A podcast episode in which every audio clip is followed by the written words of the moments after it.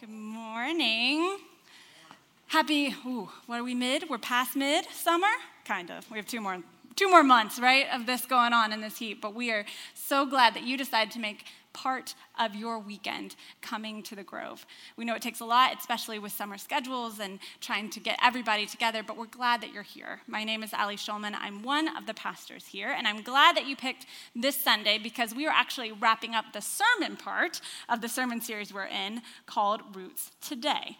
So we've been talking all summer about what it means to be Methodist. Often that term gets thrown around and we aren't really sure what it means other than another group of Christians. We're not sure exactly what it means to be Methodist. And so for the first couple weeks of summer, we talked about Methodist beliefs, what makes us distinct in terms of what we believe. In the last few weeks, we've talked about Methodist practices. What do we do in church that is slightly different? So we talked about how we do communion differently. We have an open table. We talked last week about why we ordain women and allow women to preach in this church. And this week, we're talking about yet another Methodist practice, but it's probably a practice that you have never heard of unless you've been deep in the wells of Methodism your whole life. And that is a practice we call in Methodism the general rules. The general rules. But before I get into what the general rules are and what that means for us, I want to do a little thought experiment, a little kind of retelling of what it was like in the beginnings of Methodism, because I think that's important for understanding this concept of the general rules. You see, they were some rules, obviously, that were written in the 1700s, but they were written in a very particular time and place. So, if you'll allow me, then we'll do a little bit of an experiment and paint that picture of what it was like in the 18th century in England. See, the 18th century was full of a lot of change, politically, economically, socially. Everything was changing. We were moving from an agricultural kind of economy back into an industrial economy. And that meant a lot of change. Specifically, it meant that all the folks who lived in the countryside now had to move. They often lost their jobs in agriculture and moved into the cities, which meant that those cities became overpopulated and crowded. And so we saw this gap between the rich and the poor start to expand. Things started to get way weird in terms of what people were allowed to do and not allowed to do. There was this question about morality, and suddenly it didn't make so much sense when we were all packed together, jammed inside these cities. Addictions like alcohol and drugs and those things became pretty common in this little tight world that they lived in. But at the same time, decadence was growing. People could eat bananas for the first time and pineapples and other crazy things. So we see this kind of question of what do we do about all this new stuff? And most writers at the time would say there's actually a quote from a writer that said, stomach well alive, soul extinct, meaning decadence, the ability to take part in things that uh, satisfied the flesh, that was alive and well, but the soul of the nation, that was extinct.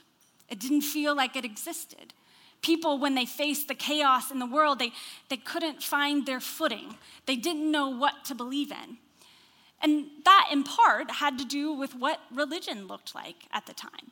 You see, religion was a state governed thing. It was the Anglican Church. There wasn't another religion. There were small pockets of Congregationalists and Baptists, but they were called dissenters because they did not belong to the normal group. And so most people were casually Anglican. It did not mean that they were baptized, it did not mean that they were saved. It just meant that that was the norm of the day. But to be Anglican during that day did not mean that you participated in what we would call a Christian life, really at all.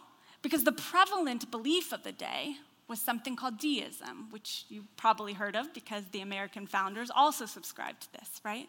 This idea that God is a creator who created the earth and then left us to our own devices. And that idea, well, it's not so inspiring to be a Christian if that's your idea of what God is like. And so participation in the churches was really low. There wasn't a sense of spirituality or moral grounding. And at that time, that's when a few select preachers started what is called the evangelical revival in England, One of them was George Whitefield, which maybe you've heard of, and he started to preach in these open air kind of settings, calling people to conversion, saying that there's more to God than just this deistic creator vision. There's something deeper.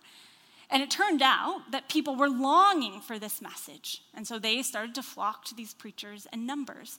One of them was John Wesley, the founder of Methodism. And all of these preachers were trying to preach the same message that there is something spiritually deeper that is possible here. But most people in the Anglican world, most people in England, dismissed these folks as enthusiast, is what they called them. It was kind of off putting. They were a little emotional for their taste. They didn't quite like them very much. They just would brush them off and think that, that ooh, that is a little tacky for our taste. And that, that is when you started to hear about Methodism as kind of a club or a society. So maybe you were kind of a nominal Anglican in your world, your middle class, upper class there, and your friend starts to go to this thing called Methodist Society meeting. And in it, they meet on Sundays, and it's super weird to you, but they go and they meet in a group, and then someone kind of says something about the Bible, and then that person goes and prays with each individual person, and then they sing a bunch of songs, and then all together, that whole group walks down to the nearest church and goes and takes communion. And it's bizarre because it's not just going to church, now it's this other thing that is apart from church. And not only did they have the societies, but then they started to break into these small things called classes or class meetings. So your friend is now not only going to Sunday church twice, but now they're going to these kind of small groups in the middle of the week. And they go for hours, like four or five hours at a time, sometimes every night. And they would go and there'd be a meeting and a leader, and the leader would kind of do the same thing. They preach a word, they pray over each other. And then, maybe most strangely to you, is that they would single out individuals in the society, every single person, and they'd ask them a set of questions. And they'd say, Hello, Miss James, actually, have you bought or sold any slaves this week? And then they'd go around and they'd say, Hello, you, did you pray about the money that you were going to spend this week? And they did that, and there's a list of questions that they would ask. And for those of us that were outside the Methodist world, this felt like really legalistic and weird. It wasn't super popular, or at least it didn't sound it, but for some reason, it started to take hold. Something was true about what the Methodists were doing. Something made sense in that time and in that society that I think still makes sense for us today. And if you had asked your friend who is part of this Methodist movement, what was it all about? What could I boil it down to? They would have said this that being Methodist means that you are pursuing holiness in heart and in life. In other words, there was an expectation that you would be converted, that's the heart piece, that you would repent of your sin and come to Jesus and recognize your need from Jesus. But not only that, that you would then also live that out in your life. The idea being that a change of heart generates a holy life. A change of heart generates a holy life. That was what became the norm of Methodism in those early decades as people started to gather.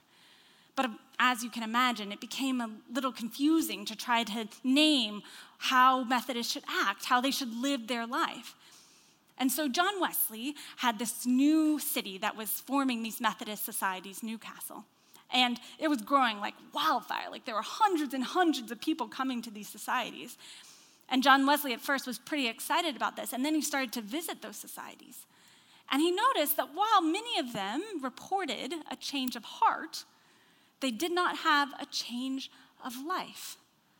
In fact, he noticed that they were accepting the grace of God, but for some reason not taking on the responsibility that that required. And John Wesley started to get a little concerned. He wanted to make sure that his societies were actually a place that the Christian life was lived out, not just in name, but in practice. And so famously, he penned an open letter to all his Methodist societies. and he called it the General Rules. These were a set of rules and guidelines that he felt that all Methodists, practitioners, and all those who are part of the movement should adhere to. You'll notice as we go through them that they're loosely based on love God and love your neighbor, the two greatest commandments. It's his version of articulating how those things are lived out in his world. So, what we're going to do today is we're going to go through, there's only three, so we're going to go through those general rules. We're going to talk about what they mean, and then we'll kind of wrap up to what I think those mean for us today. And it's not exactly what you think. So, let's start with that first one. The first one is do no harm by avoiding evil of every kind, especially that is which most generally practiced. Wesley then wrote a whole list of what he thought was most generally practiced. And it's a lot of different things that mostly apply to his context, but some for ours. And if you broke them down, you'd see there's kind of main three main categories of doing no harm. There's doing no harm to self, which mostly included, for Wesley at least, the things that we put in our body, namely alcohol, overeating, other addictions that plague us. He was very concerned of us keeping our bodies and guarding ourselves from things that might become harmful to us. Then, secondly, it was no, do no harm to others. This one's maybe a little bit more straightforward, but he included things like tax fraud and loan fraud and addressing things in business practices. He involved things about buying and selling and how to do that well. Probably most famously, he has this whole thing about gossip about talking badly about other people, that the harm that that can do. You can see the focus on guarding your brain and your mouth and your body and making sure that you are doing no harm to others. And then lastly, the last category is do no harm to God. And that's where we get this allusion to the Ten Commandments. He talks about maintaining the Sabbath and not taking the Lord's name in vain. And lastly, he says, do nothing that wouldn't be to the glory of God. And when we read that list, it's easy just to read it as a list of rules. But I think there's actually something a little bit deeper in this. Because I think it's interesting that he starts with do no harm, that that's the first rule. Before we go on to how we act in the world, we have to first address how we don't act in the world. In a lot of ways, this kind of makes sense if we want to progress in the Christian life if we want to become more holy, we have to start by not taking steps backwards. We have to start by staying in one place for a little bit and understanding the things that separate us from God and knowing what those things are before we can take a step forward. I actually think this principle of do no harm is especially helpful when we're trying to discern the right course of action we don't actually know like what to do next. My guiding principle is this one because at least if I stand and do no harm, then I know that I'm not sliding backwards. I know that I'm able to stand still before I can discern what I need to do next. We start here, and admittedly, this is one of the hardest ones to maintain and maybe the one that I mess up the most. There are countless times where I feel like I'm doing harm in the world. But I think the advice here is the guideline of starting from a place when we do actions in the world, of checking ourselves, of if we are doing harm to ourselves, to others, or to God. It is from that place that he moves on to the second rule, which is do good. Do good of every possible sort and as far as possible to all men. And he starts to address how you do good. First, to their bodies, to feed the hungry, clothe the naked, visit and help those that are sick, visit those who are in prison. And then he advises us to help in the souls to do good by instructing and reproving and exhorting and correcting and discipline. And then finally, he says, do good to the church community. The first place that we should do good is by taking care of one another, bearing each other's burdens, covering each other's needs. That's what the church is for. I think for Wesley, this is the second rule because the first one is you don't step backwards. The second one is you need to step forwards. In other words, the Christian life must be actionable. For him and for us as Methodists. We live in a belief that the Christian life bears fruit, and that fruit looks like making a difference in the world.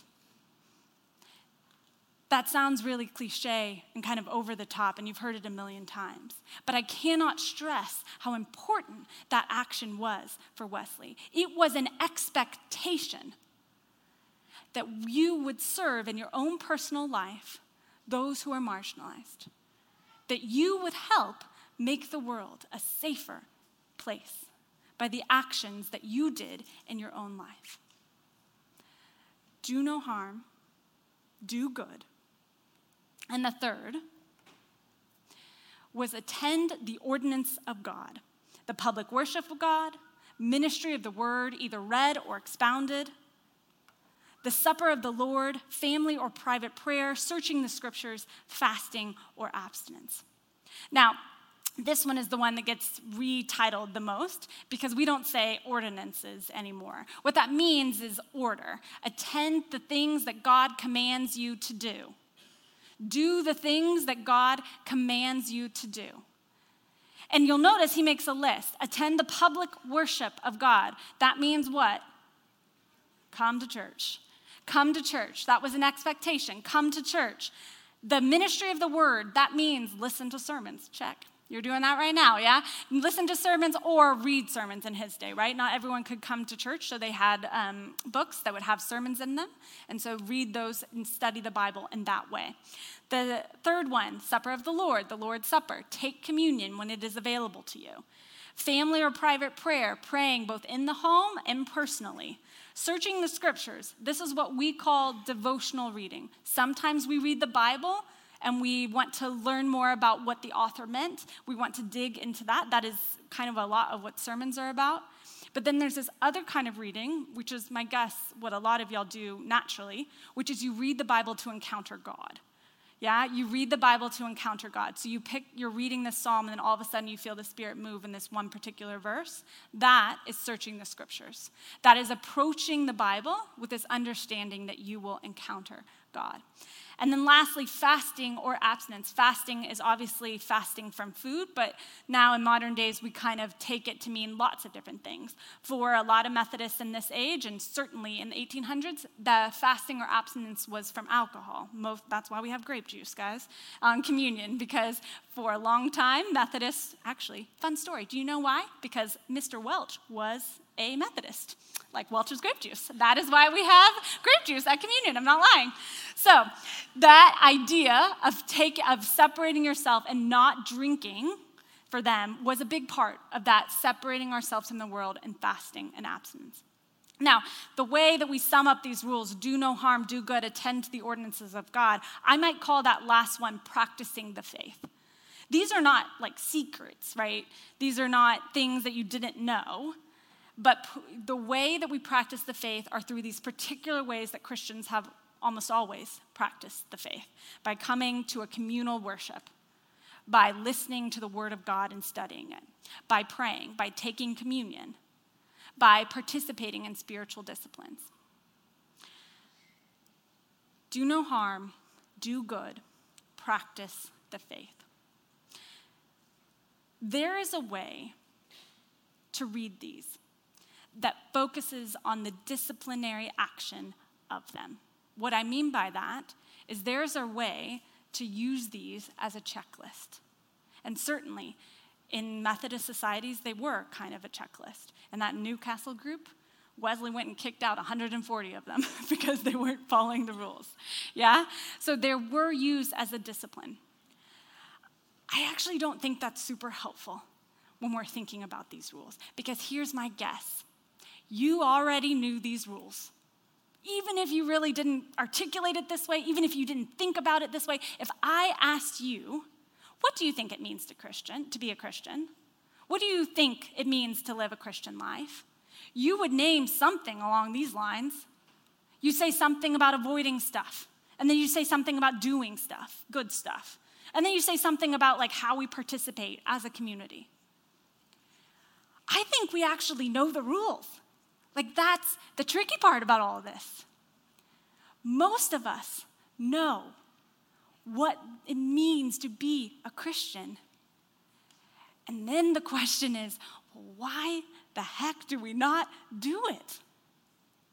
If we know, then why don't we do it? Why don't we follow these? I think there's a couple answers to that. I think one is that the way that sin acts in our world has changed. We're no longer getting in drunken brawls on the street like in Wesley's day. I mean, maybe we are, but mostly we're not doing that. Most of us can be like, check, we're not murdering anyone. Great. Our sins have changed. And in many ways, they've been dressed up in a way that is easy to deceive ourselves into believing that we aren't doing any harm. In a way that says, well, I mean, I just did that that once, but it's, it's okay. I know that's kind of bad, but it's not like super bad. It's not as bad as like real bad. Over the last couple hundred years, the way we talk about what we do has changed. And in doing so, the definition of sin has been covered up, has been dressed up in a way that we deceive what we're doing. I think the second reason that we don't do or adhere to these more faithfully is that some of us haven't experienced God's grace in our life. And I say that because a lot of us got baptized, not all of us, but a lot of us got baptized when we were younger. And then you go through your adult life, but you never have that experience of the Holy Spirit in your life. Maybe it's instantaneous, maybe it's gradual, either can be true, but you're not really sure that God is in your life. And without that feeling, that experience, that conversion, it's really hard to adhere to these. It's really hard to muscle through it and do it on your own. In fact, I would say it's impossible. But I actually think the third reason is why we don't actually follow these rules. The third reason is that we don't actually know why we would do these things. We don't know why. You can tell us that it's something about heaven and the afterlife, but most of us aren't truly convinced about that. That seems far off and distant and, and not really tangible.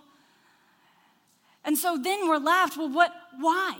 Why would we avoid the things that separate us from God? Why would we actively inconvenience ourselves and do good in the world? Why would we take on the Christian life when it is unpopular and honestly kind of hard? Why would we do that? And I think the answer is in what Wesley intended these rules to be. Yes, these are a way of life, a way to order your life, but I actually believe that these were the ways in which John Wesley believed that we could encounter God the most regularly in our life. I talked about this a few weeks ago. John Wesley had a term called means of grace. It's an old Christian concept, but he gave it a name, which is this belief that there are disciplines and practices that are set apart by God as the most reliable ways in which we receive God's grace. Specifically, we talk about two called sacraments, baptism and communion, where we believe we encounter God regularly every time. But then there are others that we believe we can encounter God and actually are pretty reliable in encountering God just in our normal life. We call these the general means of grace. And my guess is that those three rules and the practices that he described the avoiding harm, the doing good, the coming and participating in community, in Christian life, that's what he believed where you could encounter God regularly in this life. In fact, when he would advise folks who were not quite converted to the Methodist movement yet, his advice to them was to wait in the means.